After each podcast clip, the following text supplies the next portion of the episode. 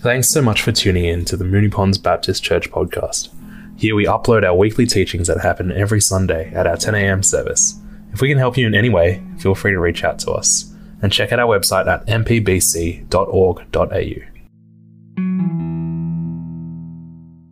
Good morning, everybody. Hi, I'm going to read our Bible reading, and it's from the New International Version, and it's taken from Romans chapter 16, verses 1 to 16. I commend to you our sister Phoebe, a deacon of the church in Cenchreae. I ask you to receive her in the Lord in a way worthy of his people, and to give her any help she may need from you. For she has been the benefactor of many people, including me. Greet Priscilla and Aquila, my co-workers in Christ Jesus. They risked their lives for me. Not only I, but all the churches of the Gentiles are grateful to them. Greet also the church that meets at their house. Greet my dear friend Epenetus, who was the first convert to Christ in the province of Asia. Greet Mary, who worked very hard for you. Greet Andronicus and Junia, my fellow Jews who have been in prison with me. They are outstanding among the apostles, and they were in Christ before I was. Greet Ampliatus, my dear friend in the Lord. Greet Urbanus, our co-worker in Christ, and my dear friend Stachys. Greet Apelles, whose fidelity to Christ has stood the test. Greet those who belong to the household of Aristobulus. Greet Herodian, my fellow Jew. Greet those in the household of Narcissus who are in the Lord. Greet Tryphena and Tryphosa, those women who work hard in the Lord. Greet my dear friend Persis, another woman who has worked very hard in the Lord. Greet Rufus, chosen in the Lord, and his mother, who has been a mother to me too. Greet Asyncritus, Phlegon, Hermes, Patrobas, Hermas, and the other brothers and sisters with them. Greet Philologus, Julia, Nereus and his sister, and Olympus and all the Lord's people who are with them. Greet one another with a holy kiss. All the churches of Christ send greetings. Well, I'm glad Hillary read that.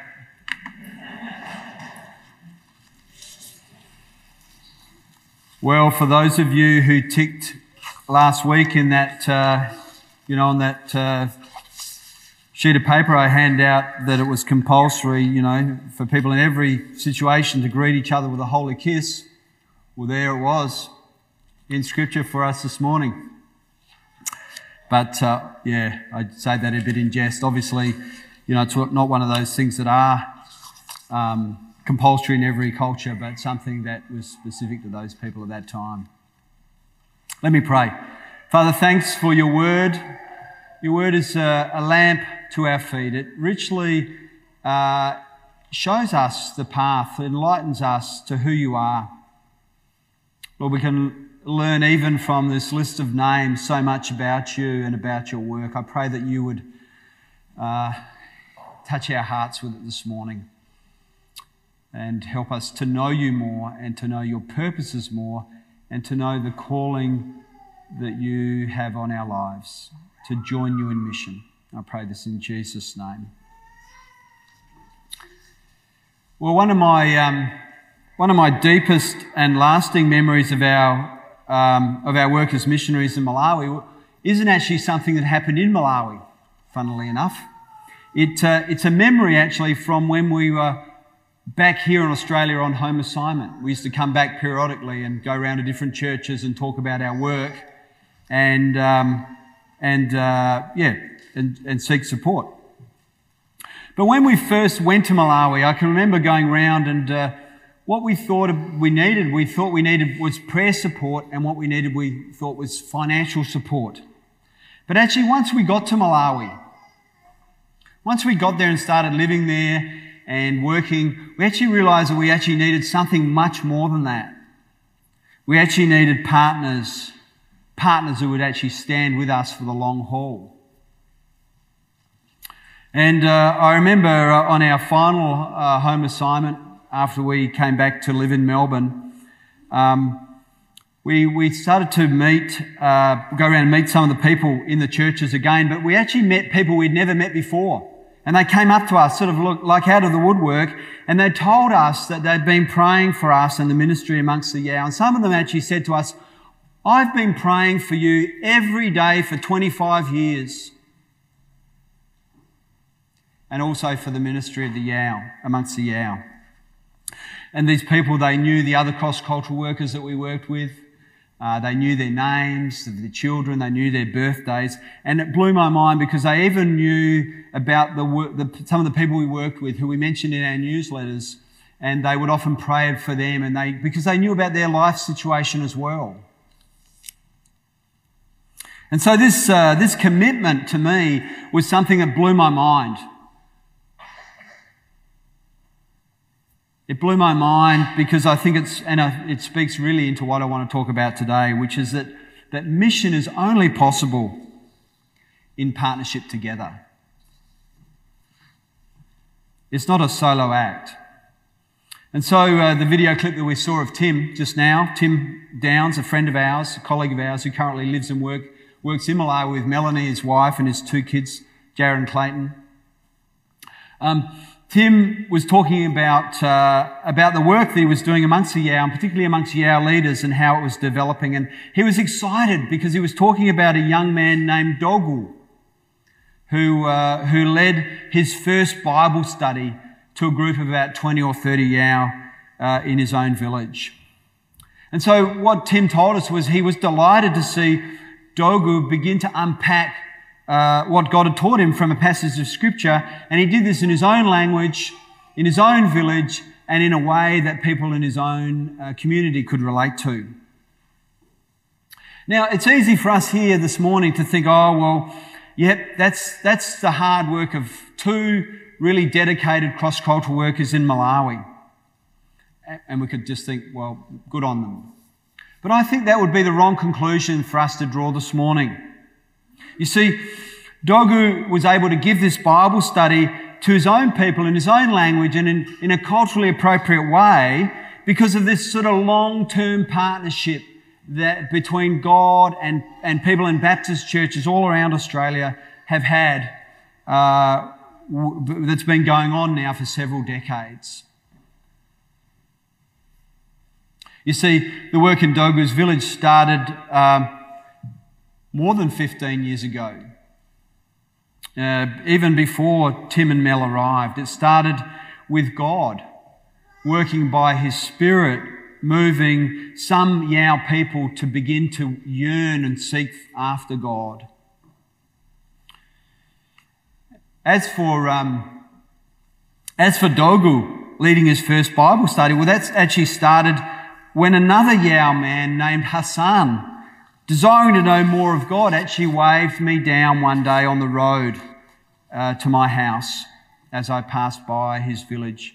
And he waved me down because he wanted to ask me if someone would come from our mission to share with them the Word of God. Is it a coincidence that Hassan had a growing desire to know God? Is it a coincidence that he was on the road that day? Is it a coincidence that Wendy and I went to Malawi, or that he was actually seeking after God? I don't believe it is.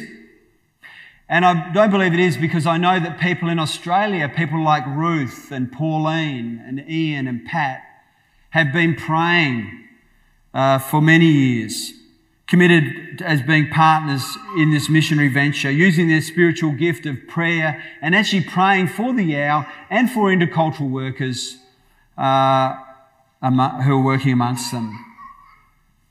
That day, as Hassan waved me down and he told me he wanted me to come and teach in his village, I responded positively. But what choice did I have when Pauline and Ruth and Ian and Pat and all these other people were praying for me? What choice did I have but to respond positively because the Spirit of God was at work in them and work in me? And so I did. I responded positively And if people, you should know that people are praying for you in this church as well, and that should be a great comfort to us. And I began leading a Bible study, which I don't know if that's the right one.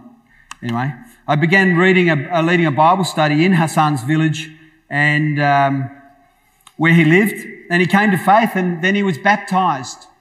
And a couple of years later, though, Hassan decided that he wanted to, his wife wanted to move back to her village.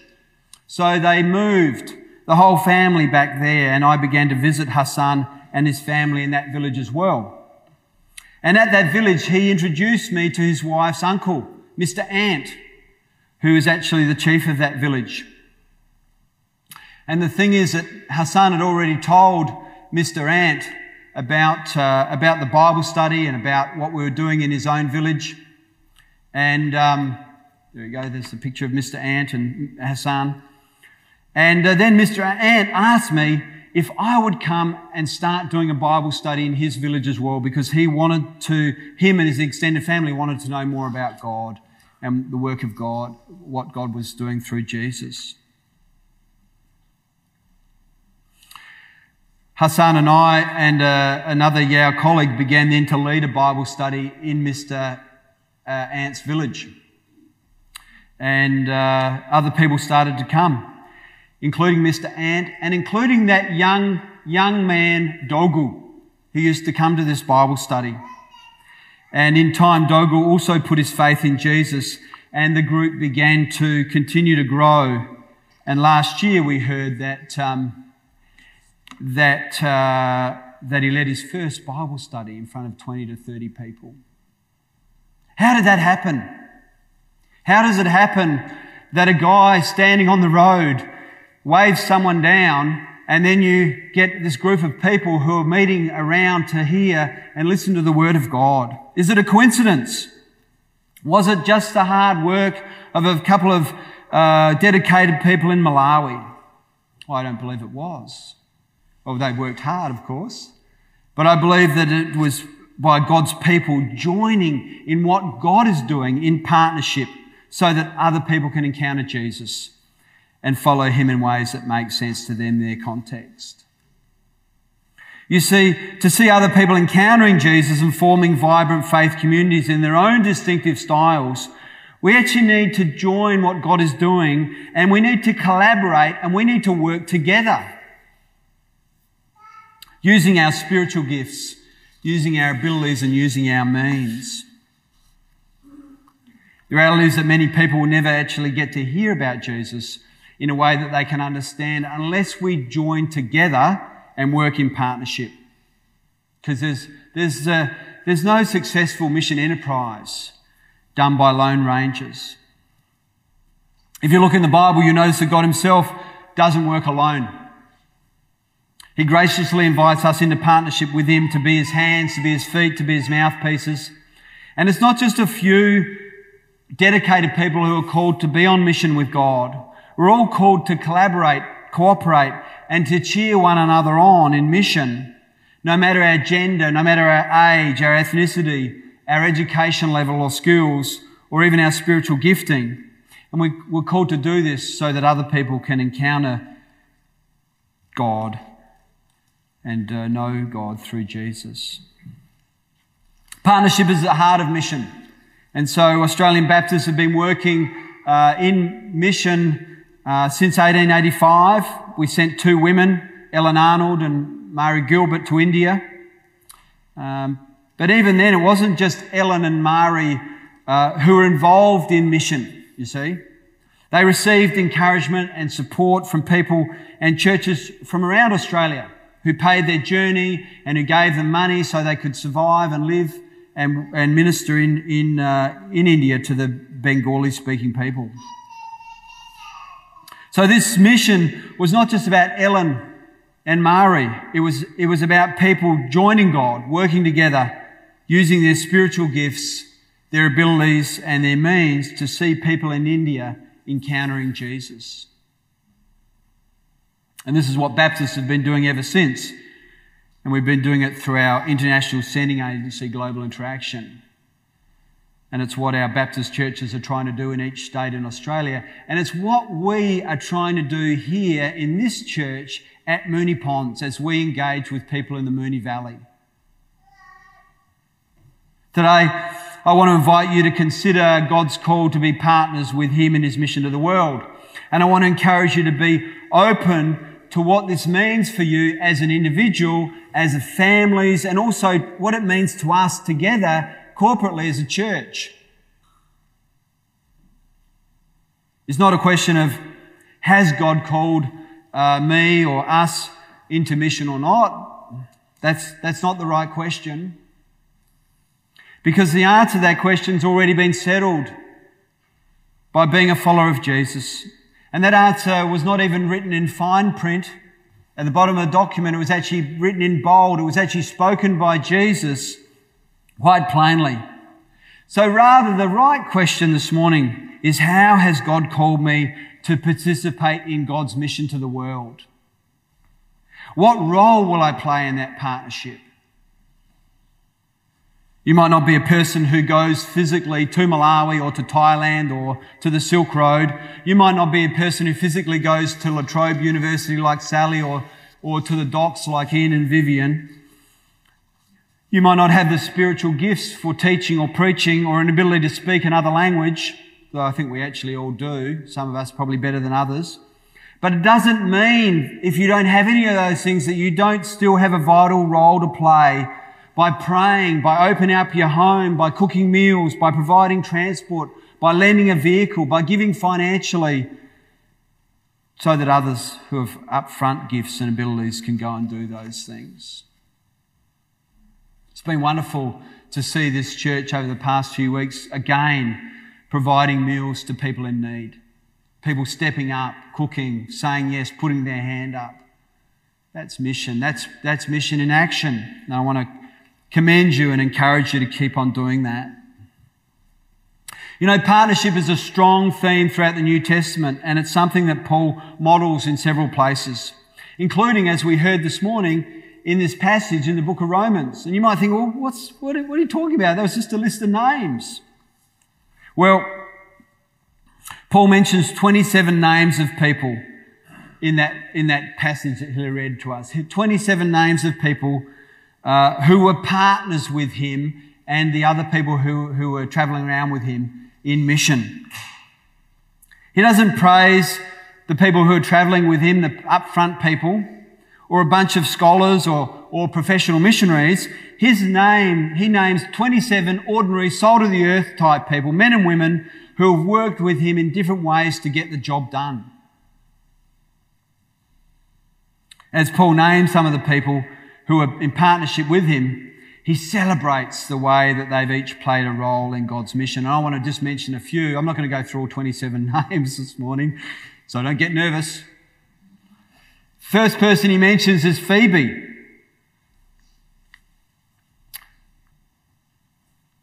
She was mentioned first because she was actually the one who was entrusted to deliver his letter to the church in Rome. How does she contribute to mission? The mission of God? Paul says that she played a role in her own local church. Presumably, this is one of the churches that Paul first started. He calls her a deacon, and she serves her own community. She's also a woman of means. She doesn't have a male accompanying her to Rome. She's going in her own right, but she obviously has servants and people working with her who can help her on that journey. And so it seems that she was able to contribute a lot of money to the work of the church and also to the mission that Paul was actually carrying out. Prisca and Aquila, also they're mentioned in the list, or Priscilla as she's also mentioned. They use their gifts and abilities to help the gospel spread, and they also use their gifts and abilities to consolidate the work that Paul and the others were doing in different places. You see, they were tent makers by trade, and so they travelled around a lot and stayed in different places. And wherever they went, wherever they stayed, they actually opened their home for churches, for house churches, for people to meet in and hear about Jesus. I get excited by this. This is what I think we should really pick up on. This is how people encounter Jesus. They don't walk into our church necessarily on a Sunday to encounter Jesus, but they do encounter Jesus in your home, around your kitchen table, and on your couch, because they encounter him in you. They hear about the hope you have. They hear about the passion of your heart. And this is what people encountered in Prisca and Aquila. You see, Prisca and Aquila, he praises them. He says, he praised them not as helpers, but as fellow workers. He really gives them this high praise. You see, they were like Samwise Gamgee and Pippin and Mary in Tolkien's Lord of the Rings, because they risked their life for Paul and they risked their life for the gospel. They put themselves on the line. They weren't upfront people like Paul. They had different spiritual gifts, different abilities and personalities, but they used what they had to see the gospel spread.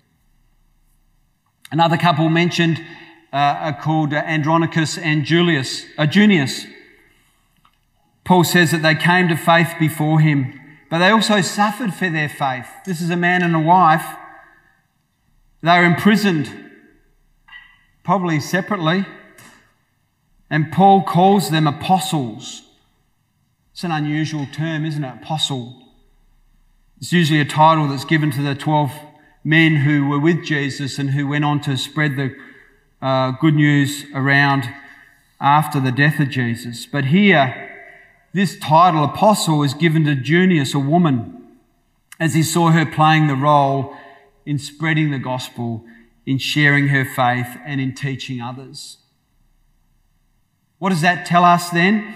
Well, it tells us that if you've got a spiritual gift, you get the job.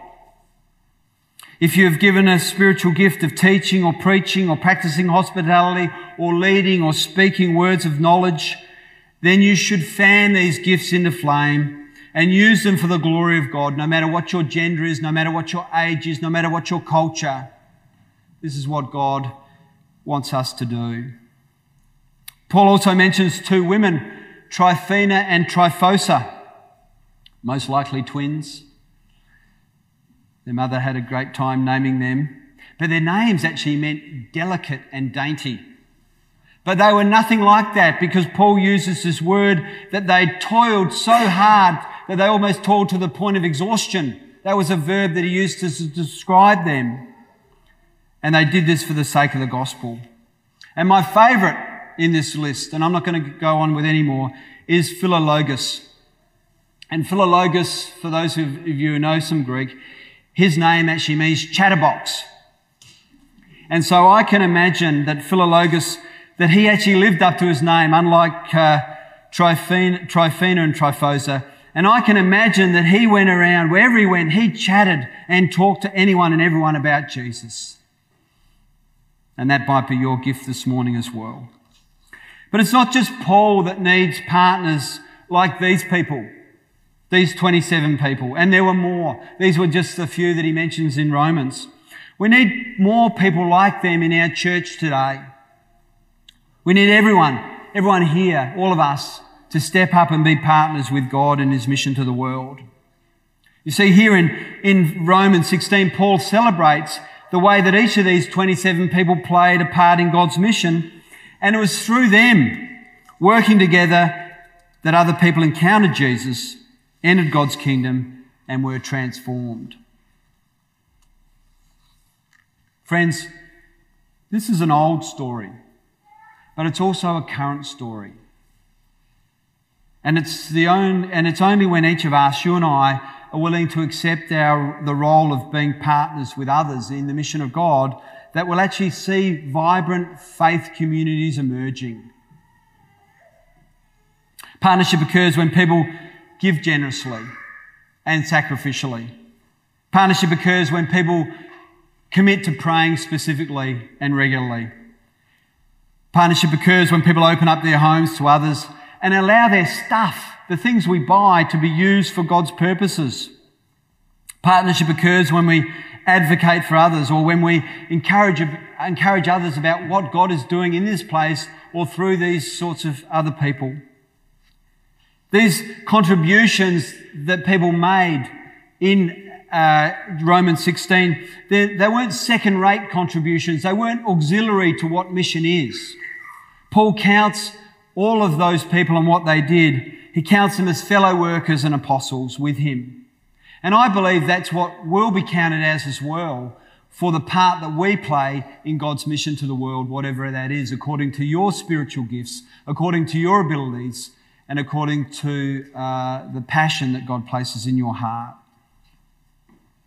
It's only by you and I entering into partnership together that actually I can stand up here each week and bring a message to you. It's only by people being in partnership with this church that Nathan can actually set aside time to work with youth and young adults.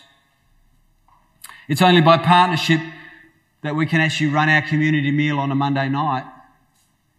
It's only by partnership that we can stream this service live this morning, or that you can hear me because we've got people working on the sound, or that we can get a tea and a coffee afterwards, or that people can linger around and have a chat. It's only by partnership that carols in the street are going to happen this week,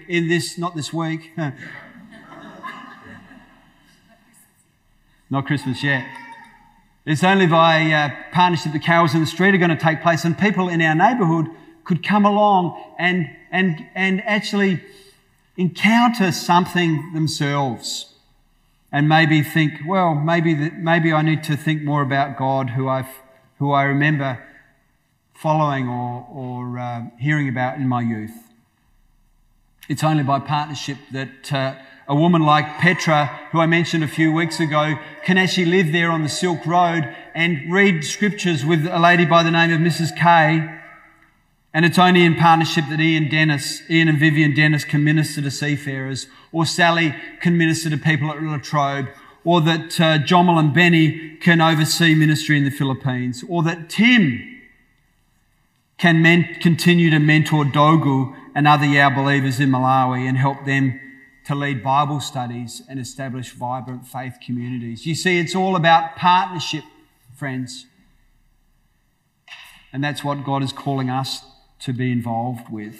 Behind each of those 27 names that Paul mentioned, there are significant stories of contributions that perhaps only Paul and God know about, but which are significant in terms of how people go on and encounter God and encounter Jesus and enter into God's kingdom and be transformed. As we consider God's call to be partners with him in mission to the world, what can we take away ourselves then from these from Romans 16 that we can actually put into practice this week ourselves? And I want to suggest to you 5 quick takeaways. The first takeaway is that Paul and his group of 27 people were actually united together for a common purpose. They were all working in their own way according to their own spiritual gifts and abilities and means to see people encountering Jesus and the good news and be transformed. And so the imperative for us is that we also must work together for that same purpose. That's the purpose that God calls us to see people encountering Jesus and be transformed. Because there's nothing more important than sharing the love of God and seeing people encountering Jesus and experiencing grace and forgiveness. The second takeaway that we need to take with us this morning is that we're all called to be, we're called primarily to be in partnership with people, okay? In Romans 16, we hear about 27 real people with real names who were involved in a dynamic and deep relationship with other people who are involved in the mission of God. And so therefore, as a church, we also need to be committed to partnering with people, both locally and globally. It's not primarily projects or initiatives that we need to support. We need to invest in people because people relate to people. The third takeaway is that partnership involves prayer. Knowing that people were praying for Wendy and I, and for our work amongst the Yao for 20 years wasn't just sentimental encouragement to us. It wasn't just, oh yeah, people are thinking about us. You see, prayer is actually a strategic part of mission and ministry because actually we're involved in a real spiritual battle. Wendy and I nearly lost our lives on several occasions in Malawi. And we believe that we survived because the people of God were praying for us. The same goes for ministry in this church. Without bathing our mission and ministry in prayer, we may as well pack up and go home. Several weeks ago, I had a really terrible week, actually. I went home after speaking here and I felt really low. And didn't go away, continued to feel low for the entire week. And I didn't know what was going on. I thought I'd be able to shake it as I began to get into my week. And so even towards the end of the week, I said to Wendy, oh, Wendy, I think I've been under some sort of spiritual attack. And she says, I know, I've been praying for you. And so we committed to praying ourselves together that day about that. And I also mentioned it to some other people as well in the church, and they began to pray for me, and then I began to feel this lowness leave me.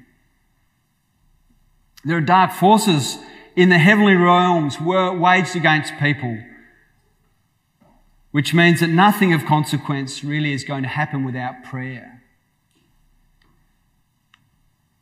In Romans 1:9, Paul says he prays day and night and remembers the people he is in partnership with. Friends, one of the most powerful, practical and consequential things that you can do this year is to become a prayer partner with this church and also a prayer partner with our mission partners who are working around the globe. The fourth takeaway this morning is that mission requires people who will take practical action. Okay, in Romans 16 we see people who are partnering with others in practical ways. They had people stay in their houses. They invited people home for meals. They shared their finances. They used the means that God had given them to support ministry of the church in different places. The reality is as a church we can only minister in our area because of the commitment and generosity of all of you who give generously and sacrificially each week. And the same goes for mission globally today. You see, today, 42% of the world are considered least reached. In other words, 42% of the world, that's real people with real names, have still not had the opportunity to hear a clear presentation of what God has done for them in Christ in their own language and in a way that they can relate to. And here's the kicker. Only 2% of all Christian giving goes to helping those people hear about Jesus. Friends, if you're concerned about justice, then you know instinctively that that's not right. We're a generous church, and I want to suggest to you today that, that we continue to give generously. But also I want to encourage you today that we begin to also give very strategically so that we can support cross-cultural workers working directly with those least reached communities, those 42% who are yet to hear about Jesus. I want to thank all of you today for giving generously to the mission of this church, both locally and globally. But I also want to put out a challenge. Next week, we're presenting our budget to the church for the coming year. It's actually a budget written in faith. It's a budget that's investing in people so that other people can have the opportunity to encounter Jesus both locally and globally. And I want to encourage you not only to support the budget by voting for it, but also by giving generously each week so that we can actually meet our commitments. Lastly this morning, the last takeaway is that partnership sees potential.